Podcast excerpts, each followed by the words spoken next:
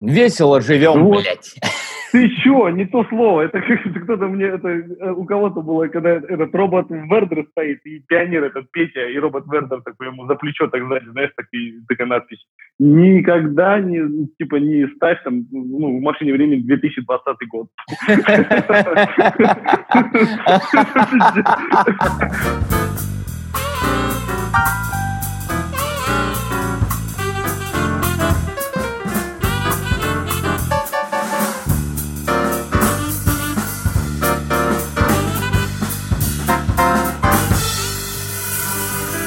Привет, меня зовут Артем, я артист, а это Парабаса.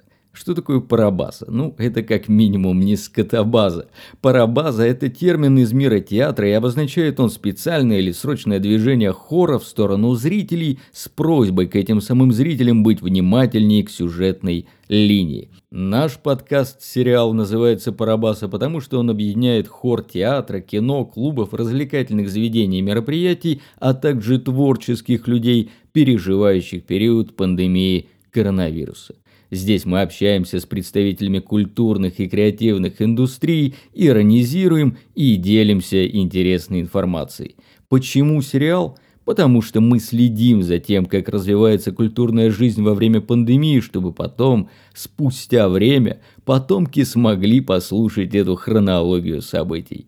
Я буду очень рад, если вы расскажете об этом своим друзьям или поделитесь в своих соцсетях. Приятного вам прослушивания. Каждый из артистов, да и просто творческих людей хоть раз сталкивался с таким сладким словом, как «халтура».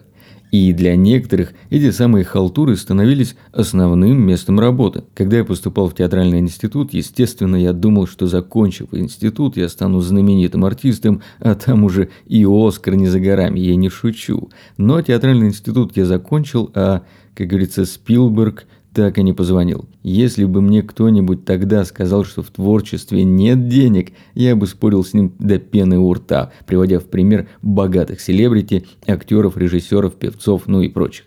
Но, как оказалось, это единичные случаи. И ты, Артем, в эти случаи не входишь. Потому что в массе своей, заканчивая театральный институт или любое другое творческое учреждение, ты приходишь на работу с зарплатой 25-40 тысяч рублей. С перспективой роста, конечно, а может быть и нет. Вот тут-то ты начинаешь задумываться о халтурах всерьез. На этом краткая лекция «Путь творческого человека в мир халтуры» закончена. Давайте перейдем к нашей теме. Коронавирус перевернул все с ног на голову, и артисты театров и работники ну, государственных или муниципальных творческих учреждений в период пандемии все равно получают зарплату. Ни в одном из учреждений культуры не урезали зарплатный фонд, это факт. А вот на рынке ивентов такого подарка никто не увидел. И тут, как говорится, живые позавидовали мертвым. В этом выпуске, а я напомню, что это вторая часть выпуска про ивенты, первом мы беседовали с организаторами мероприятий. В этом выпуске у меня в гостях будет один гость. Это профессиональный актер, ставший профессиональным диджеем, который расскажет нам о том, какую музыку и где он ставит в период пандемии. Забегая вперед, могу сказать, что он не смог похвастаться востребованностью своей профессии в кризисный период. Поэтому мне очень интересно, да я думаю и вам, узнать, как там у него за пультом. Кстати, я очень сильно хочу сделать выпуск про рынок труда и прекриат. Если интересна эта тема, ставьте плюсик в сообщениях э, под этим постом, этим подкастом или где-нибудь на руке у себя, чтобы потом не забыть мне напомнить. Но сперва, как обычно, немного новостей. Ведь вы же их так ждали, признайтесь. Буквально два дня назад вышел первый выпуск про ивенты, и тогда уже было 8 миллионов заболевших. Теперь хм, 9. Стахановскими темпами идем. Москва открыла кафешки, парки, фитнес-клубы и постепенно выходит из самоизоляции. Культурные учреждения отправились в отпуск, так и не открывшись, но выйдут пораньше. Репетиции начнутся уже с июля. Некоторые театры, которые откроют свои двери в сентябре, заявили со стопроцентной уверенностью, что рассадка у них будет шахматная. Смысла в этом, конечно, ноль, так как необходимой выручки театр все равно не получит, и смысла открываться театром нет. Но театр – это дело государственное, поэтому, как он скажет, так и будем работать. Тут еще Минкульт решил создать реестр частных театров. Конечно, Facebook взорвался постами о свободе и сопутствующими комментариями. Не знаю, что там со свободой, я ее никогда не встречал, но по заявлениям правительства этот реестр создан для поддержания частных театров во время пандемии. Ну что ж, ну посмотрим. Билеты на концерты и спортивные мероприятия решили все-таки заменить на ваучеры или на деньги из монополии, я так и не понял, чем очень сильно подстегнули волну негодования у тех, кто решил забрать деньги, а таких с каждым месяцем становится все больше и больше. Открываются кое-какие туристические направления, но пока непонятно куда и что именно. Кириллу Серебренникову грозит 6 лет колонии и штраф 800 тысяч рублей – РПЦ предложила курьерам интернет-магазинов объединиться в профессиональное движение и назвать его в честь курьера Сергея Захарова, погибшего в ДТП с участием актера Михаила Ефремова. Ну, я считаю, что именно РПЦ должно давать рекомендации в таких случаях. Кстати, вы знаете, как работают профсоюзы? Нет? Хм, никогда не задумывались, как они устроены? Ой, друзья, ну сколько интересного мне нужно вам еще рассказать. Обязательно сделаю про это отдельный выпуск. И к хорошим новостям. Да правда, хорошим, без подвоха. Если у вас есть общественная инициатива, вы можете подать заявку на получение гранта до 50 тысяч рублей. Акция действует на территории Новосибирской и Новосибирской области. Гранты выдаются физическим лицам. Подробности на сайте культурныйгород.ру. Ну, это все. Вообще-то, если вы не знали, гранты и социальная поддержка стали хорошим подспорьем во время пандемии, чего стоят только гранты фонда Потанина. Вы можете получить до 1 миллиона рублей на поддержку своей некоммерческой организации, достаточно написать, грамотно написать, без ошибок желательно, заявку. Заявка теоретически можно писать хоть каждый месяц и теоретически получать каждый месяц хоть по миллиону рублей. Но это в теории. На практике достаточно, мне кажется, хотя бы один раз это получить. Но эти грантовые новости, конечно же, не касаются кого? Правильно, представителей ивент-индустрии, ведущих и диджеев до организаторов. Чем они живут? Чем кормятся? И кормятся ли они вообще? Давайте узнаем у нашего гостя. Настоящего крутого диджея. Егор Голдрев, он э, занимается не только прокатом э, музыкального оборудования, но также и диджей, да еще и актер, да, в общем, у него много ипостасей, в общем, это творческий человек, бесспорно. И сейчас, Егор, привет, мне очень приятно с тобой услышаться, э, хотя бы в этом карантине. Расскажи, пожалуйста, чем питается, главное, питается ли сейчас диджей или прокатчик оборудования, и как вообще он живет?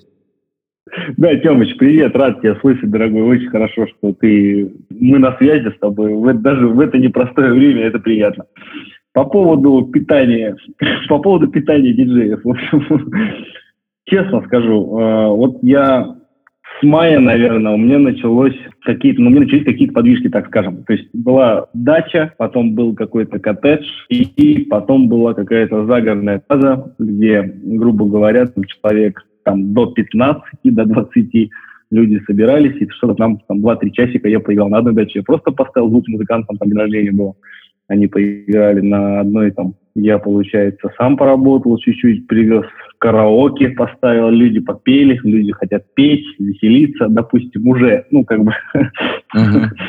Пока, к сожалению, нету ни единого, я бы, ну, ни единой такой, допустим, лестника. Вот я знаешь, сейчас в районе центра, по-моему, начнут помаленьку летники оживать, в том плане, как оживать, что, может быть, будут ставить диджеев, так скажем, поиграть, там, знаешь, как uh-huh. говорится, зазывать музыкой, что есть музыка, мы живые, приходите к нам, то есть, ну, заказывайте на вынос, опять же. Но пока тишина полнейшая. Поэтому диджей э, сейчас, наверное, едят максимум доширак, также знают 50 способов, как его заваривать. Причем я знаю парней тоже, которые мои знакомые, которые пошли в доставку еды, там еще куда-то. Чего уж говорить-то, я и сам э, как бы готов пойти куда-нибудь подработать, потому что было бы неплохо. В апреле так вообще был голяк у вас? Полный. Максимум, я говорю, может быть, кто-то вот повел там раз-два в месяц на каких-то таких, ну, небольших мероприятиях частных. И то, э, вот у меня на апрель сорвалось день рождения какой-то девочки должно было быть на крыше где-то там поздравить, там человек их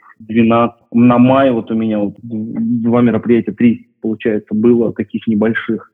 Рынок-то, ну, диджеинга, людей, которые занимаются этим, как он сильно просел? Много ли вообще осталось на этом рынке? Фу, фу, фу, фу, фу, фу, фу. Нет, они, люди-то остались люди готовы, люди готовы играть, люди готовы что-то делать. Я знаю, даже есть закрытые тусовки по коттеджам делают, продают туда билеты. То есть вот такая штука, я про штуку слышу. Я не буду, понятно, раскрывать сейчас все карты, называть там явки, пароли, там, ники там, и так далее, имена, фамилии. Нет, ни в коем случае.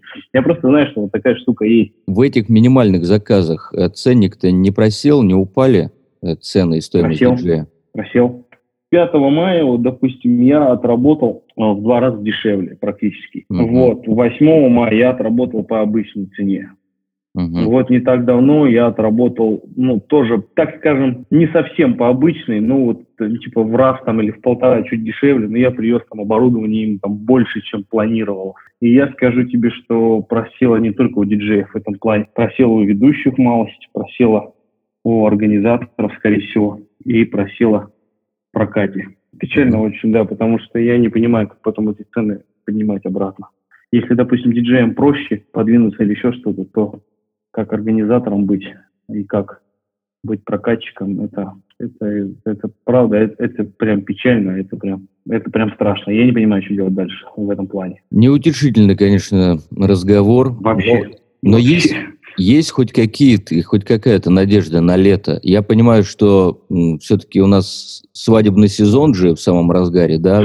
Какие-никакие мероприятия-то должны быть? Ну вот смотри, вот у меня вот э, на конец августа, я про себя сейчас скажу, это вот у меня есть забронировано еще в марте на сентябрь свадьба. Ну, угу такая какая-то хорошая группа, ну, там, группа с Томска будет, там, хорошая какая-то свадьба, там, плюс еще, там, ну, там, ведущие какие-то, там, привозные, там, не привозные на сентябрь. Но она не подтверждена, ни предоплаты, ни оплаты, ничего нет. На август забронированы два больших выпускных, там, под 100 с чем-то человек, они без предоплаты, они не подтверждены. Подтвержденного ничего вообще нет. Просто его нет. Насколько я знаю, у меня ребята знакомые провели, э, один ведущий у меня знакомый провел, по-моему, одну или две онлайн-свадьбы, что-то в этом, в этом роде. Ну, какая-то такая наподобие дичи как-то звучит, это онлайн-свадьба. Ну да, да. Пацаны у меня, э, да, тоже диджики знакомые, они играли, один онлайн играл, то есть на онлайн-концерте, студия отдельно, то есть там сидели там операторы, там, то есть все тут по трансляции ведет, и он с ними там, ну, звук шел типа в эфир вот от него, он, он включал там треки, uh-huh. бла-бла-бла. Практикуете ли вы он, выходы онлайн и как вообще боретесь с авторскими правами в YouTube? Потому что он же банит. Да, вот на самом деле, а, вот мы столкнулись, сейчас а, расскажу про диджеинг, что диджеи, ребята у меня знакомые сделали такую штуку, начали играть сеты, и YouTube там буквально минут через 30 закрыл их, потому что он определил, что ну, авторская музыка, даже электронная, представляешь, что электронная, ну, тоже, ну, люди же пишут, понятно, какие-то, какой-то, это же музыка электронная. Вот, даже если ты будешь ее играть, они тебя забанят. Но мы сделали такую штуку. Если мы выходим, допустим, в прямой эфир поиграть, мы либо делаем там а-ля подкаста где-нибудь там ВКонтакте, не ВКонтакте, либо а, там сразу напрямую там в Инстаграме. А mm-hmm. я по своей компании, допустим, я скажу, что мы сделали тему, мы а, недавно мы сделали трансляцию онлайн-концерта группы Иван Кайф.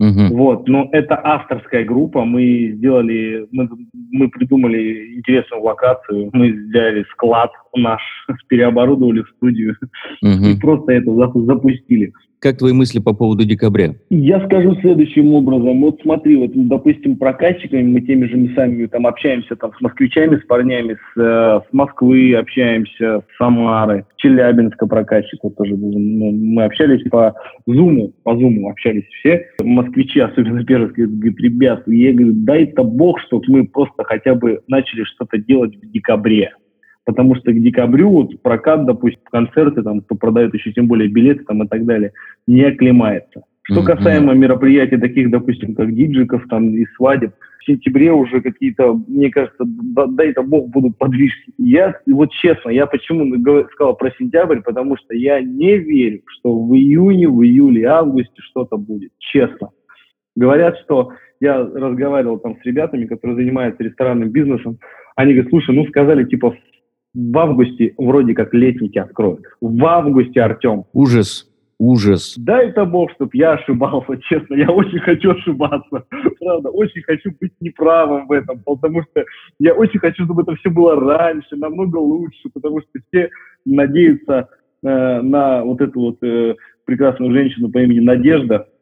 Ну вот. Ну да, Надежда от, коронавируса, от коронавируса Хорошо. умирает последний. Вот, я тоже надеюсь, все надеются. Егор, спасибо вот. тебе большое за этот, этот рассказ. Действительно, рассказ, по нему можно писать повесть.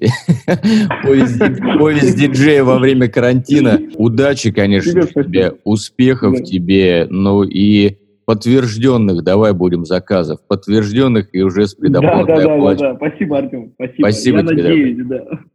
Все, спасибо.